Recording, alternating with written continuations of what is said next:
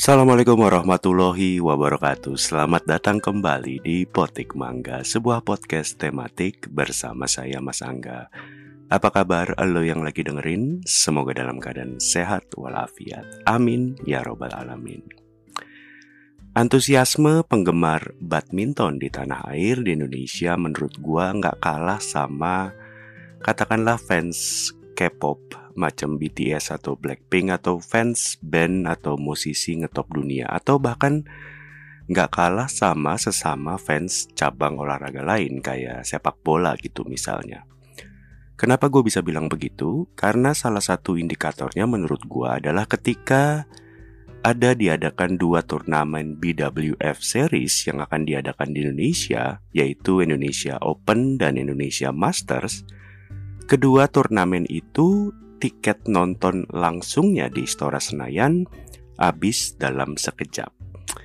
Uh, untuk Indonesia Open kayaknya lebih sadis, lebih cepat habis ketimbang Indonesia Masters.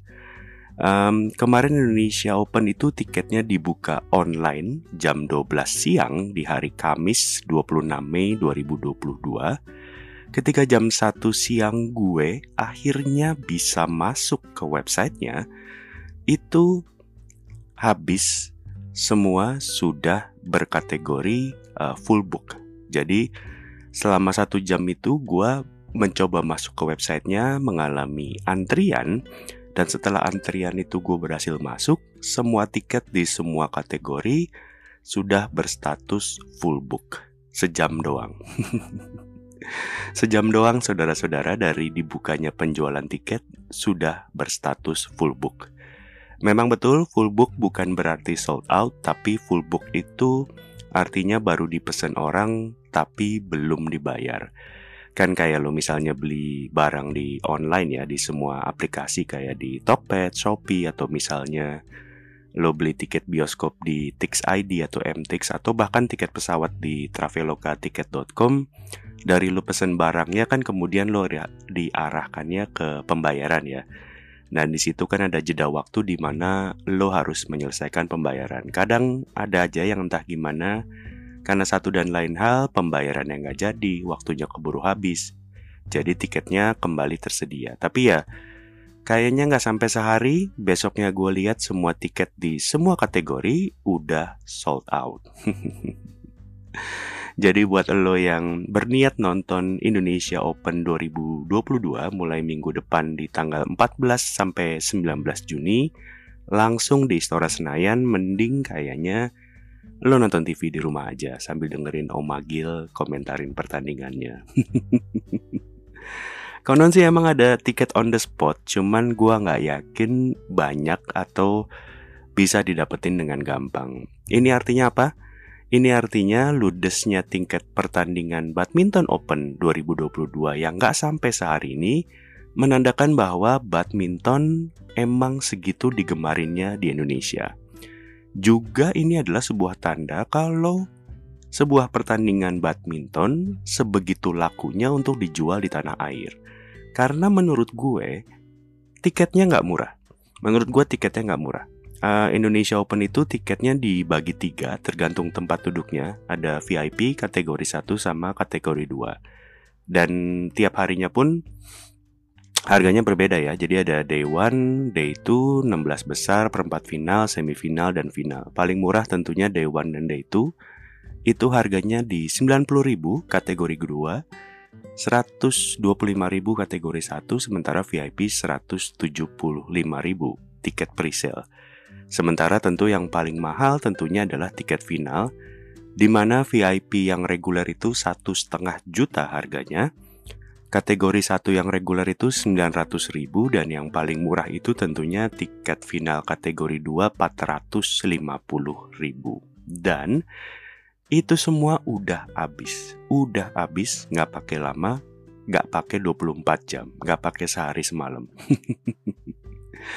Hal yang sama juga kejadian di Indonesia Masters. Jadi selain Indonesia Open ada Indonesia Masters yang harusnya pada saat lo mendengarkan episode kali ini Indonesia Masters itu sudah mulai berlangsung. Jadi Indonesia Masters itu mulai di hari ini 7 Juni 2022 sampai finalnya di hari Minggu besok tanggal 12 Juni 2022. Indonesia Master itu juga tiketnya nggak pakai lama, ludes dalam sekejap. Kalau Indonesia Master itu cuman ada dua kategori, VIP sama reguler. Tentunya sama hari pertama dan hari kedua itu paling murah, harganya 90.000 reguler dan 200.000 VIP, sementara final Indonesia Master itu di 450 ribu yang reguler dan 990 ribu yang VIP. Mungkin lo menanya kenapa para Mungkin lo bingung kenapa ada Indonesia Open, ada Indonesia Master, dan kenapa Indonesia Master lebih murah ketimbang Indonesia Open. Karena memang secara kasta kompetisi melalui BWF, Indonesia Master itu levelnya di bawah Indonesia Open.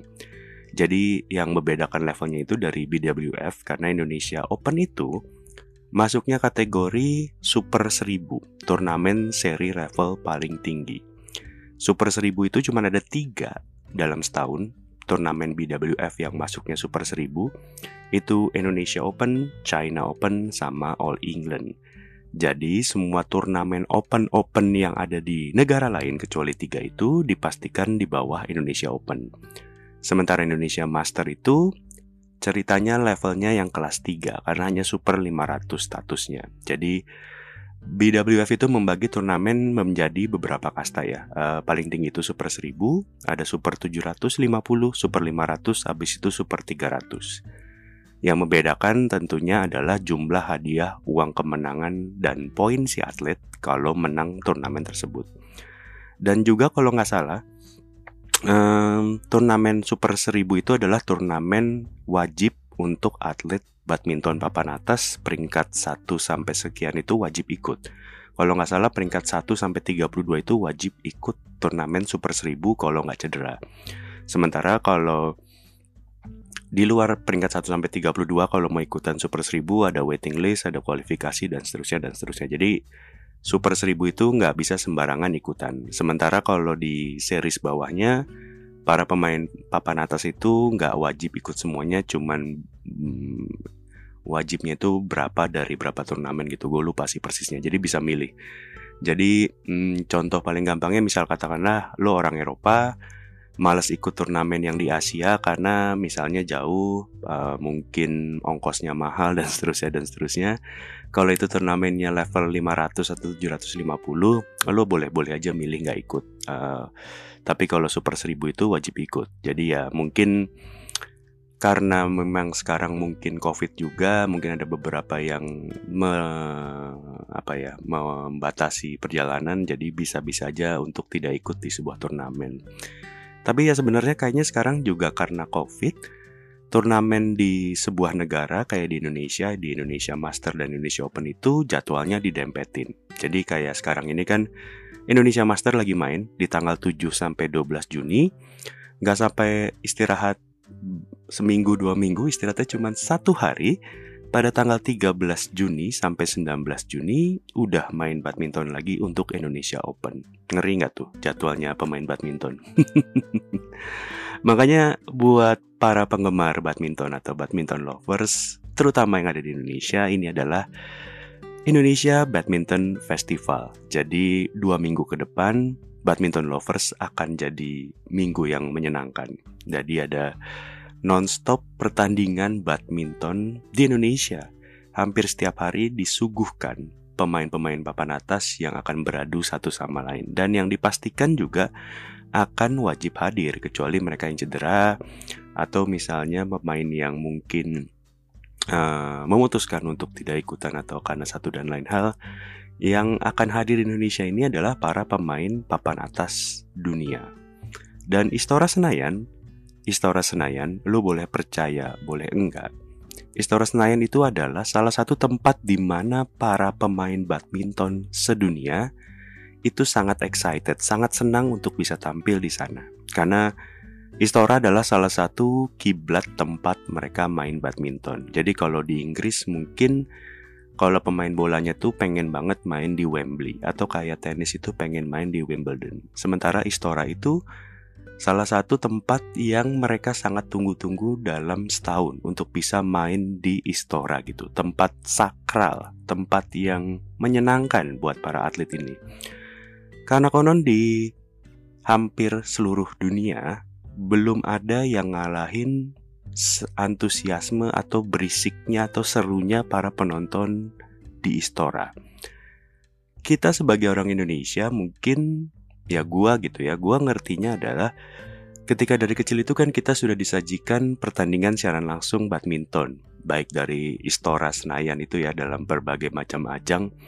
Itu kita selalu melihat bahwa ketika ada pertandingan badminton di Istora kita setiap kali ada orang Indonesia atau Indonesia yang main itu ketika mau smash itu pasti ada teriakan kayak ya atau ketika pemain lawannya di hu gitu ya Ternyata setelah gue beranjak dewasa dan memperhatikan banyak pertandingan, hal seperti itu ternyata cuma ada di Indonesia, terutama di Stora. Ya mungkin sekarang dengan maraknya badminton di seluruh dunia dan pertandingan Istora itu dipertanding diperlihatkan ke seluruh dunia, kayaknya sekarang pemain badminton pun sudah rame, terutama di Asia ya, mungkin sudah mulai berisik kayak Istora. Tapi kalau di Eropa itu memang pertandingan badminton tuh masih sepi, masih kayak nonton tenis. Lo mungkin pernah nonton tenis Grand Slam gitu ya, kayak US Open, French Open, Wimbledon, sama Australia Open. Ketika penonton tenis itu menonton tenis di stadion, di lapangan, itu pada saat mereka main itu tenang, tidak ada teriakan. Baru berisik itu pada saat poin masuk atau pada saat break gitu ya.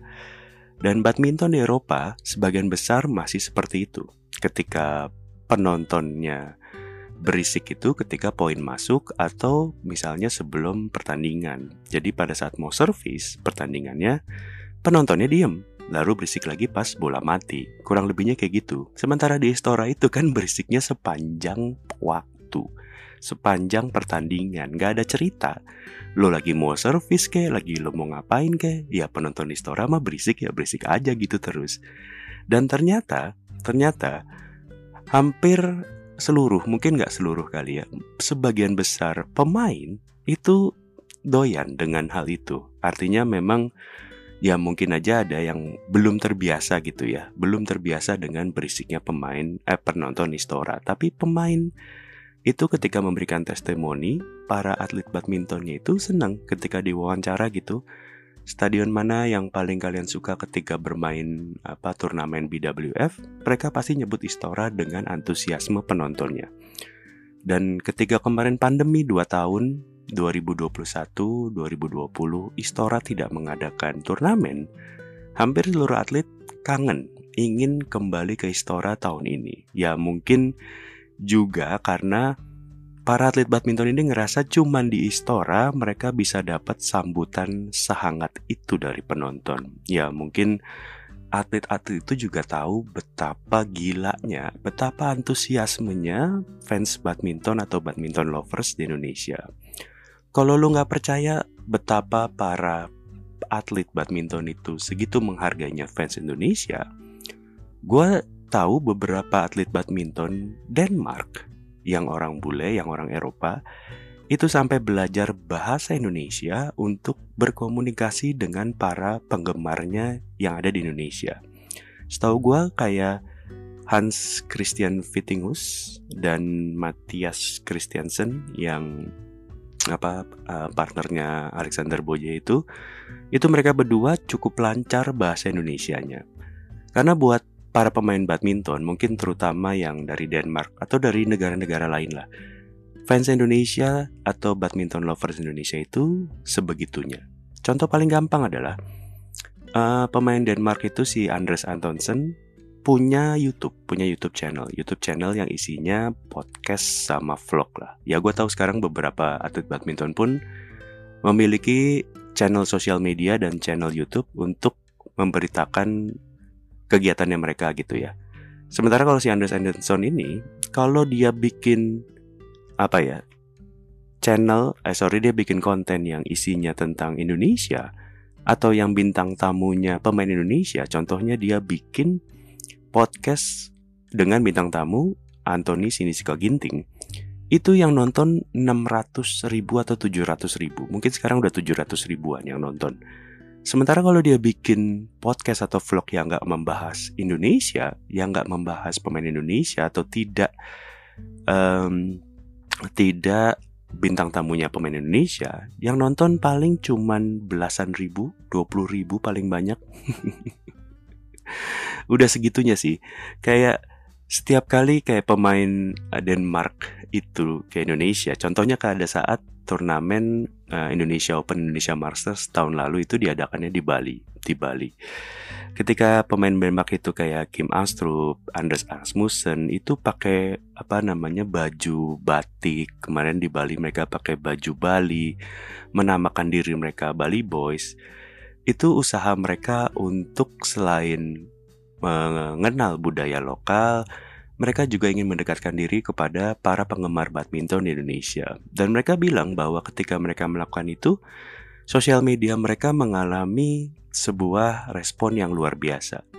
Uh, likes-nya meningkat, followersnya bertambah, mereka pakai hashtag apa uh, ganteng bukan kepalang kalau nggak salah, Bali boy sexy gitu kurang lebihnya. Jadi sebuah apa ya menurut gue itu sebuah gestur untuk mengapresiat para badminton lovers di Indonesia dan nggak cuma pemain Denmark, banyak pemain dari luar pun merasakan hal yang sama.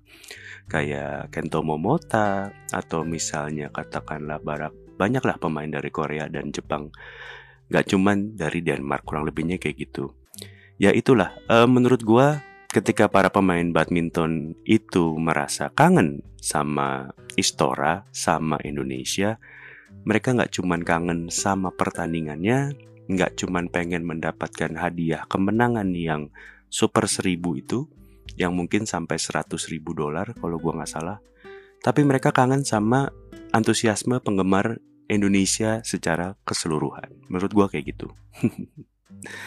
Jadi ya setelah dua tahun pandemi, akhirnya Indonesia kembali menyelenggarakan Indonesia Masters dan Indonesia Open di Istora Senayan penonton pun setahu gue tidak lagi berjarak alias memang mungkin kapasitasnya dikecilin tapi setahu gue sudah tidak ada jarak. Jadi tahun lalu Indonesia Master dan Indonesia Open pun sudah dilakukan tapi dilakukan di Bali tadi gue bilang di Nusa Dua di sebuah hotel di mana dilakukannya dengan uh, sistem bubble tanpa penonton. Jadi seluruh atlet dikumpulkan di satu tempat, nginep di tempat yang sama, nggak boleh keluar, penonton tidak boleh masuk, jadi sistemnya bubble. Sekarang untuk kali pertama, sejak pandemi berlangsung, Indonesia kembali mengadakan Indonesia Open dan Indonesia Masters. Harusnya sih antusiasmenya luar biasa. Gua nggak tahu apakah lo yang mungkin nggak terlalu familiar dengan badminton nyampe karena mungkin dibandingkan dengan katakanlah Asian Games Mungkin gaungnya nggak segitu berasanya, tapi harusnya buat para badminton lovers ini akan jadi festival badminton yang seru di Indonesia. Dua minggu tanpa henti kita menyaksikan atlet top dunia main badminton. Jadi ya atlet terbaik dunia aja antusias nggak cuman fansnya bahkan Oma Gil Gillian Clark sang komentator terbaik di badminton, selalu bilang kalau Istora adalah tempat terbaik untuk turnamen badminton. Jadi ya, selamat menyaksikan Indonesia Masters dan Indonesia Open, Festival Badminton Indonesia. Selamat terpuaskan selama dua minggu ke depan, lihat para atlet terbaik dunia melakukan pertandingan bulu tangkis. Untuk lo yang kebetulan punya tiket, selamat menyaksikan di Istora. Selamat ngistora buat yang nggak dapat tiket. It's okay, silakan nonton di rumah. Mendengarkan Oma Gil bilang, What a shot by Sukamulyo. Itu aja dari gua. Terima kasih sudah mendengarkan. Sampai jumpa di episode lain dari Potik Mangga. Assalamualaikum warahmatullahi wabarakatuh.